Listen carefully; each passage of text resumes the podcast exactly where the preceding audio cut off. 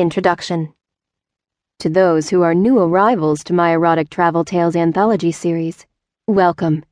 And to those who have been with us before, welcome back. I am pleased to once again be offering up a delicious helping of travel tales with an erotic flavor. Indeed, an exciting variety of voices can be found here, from the lyrical to the sassy and snappy, to the in your face.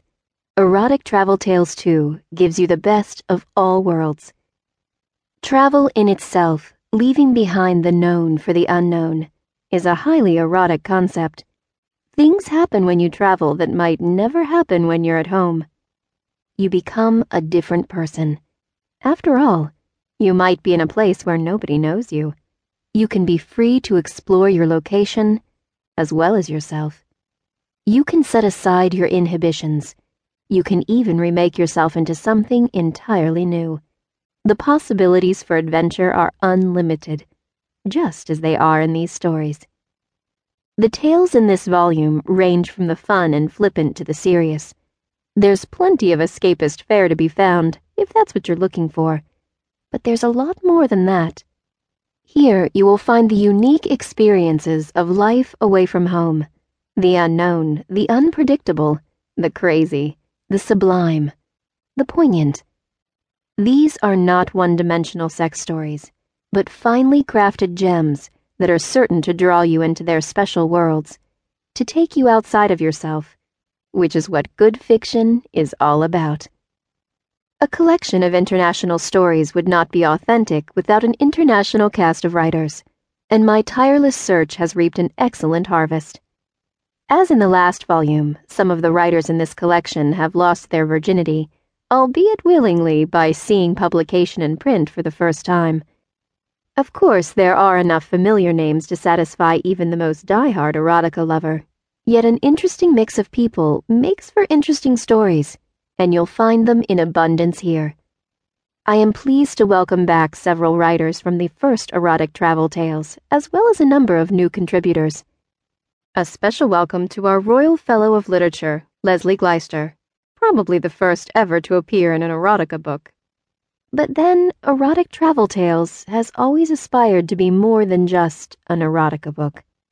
An emphasis on original, high quality writing on stories that stand out in their uniqueness, and on that delightful sense of having the rug pulled out from under you. This is what Erotic Travel Tales 2 has to offer. City girl meets local farmer in a clash of cultures in rural Wales. A woman experiences La Seduction in off-season Saint-Tropez.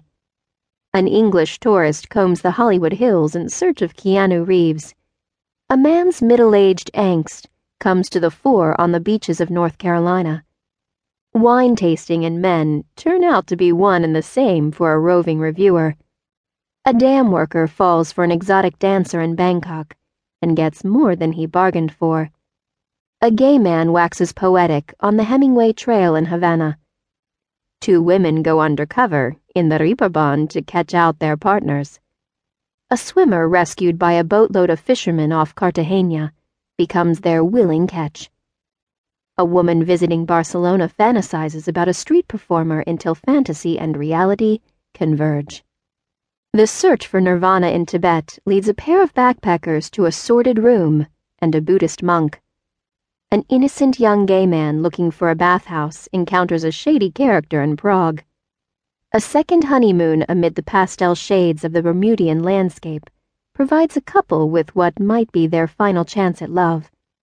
Ceylonese sisters in law find themselves hopelessly drawn to each other in a culture that will never accept them.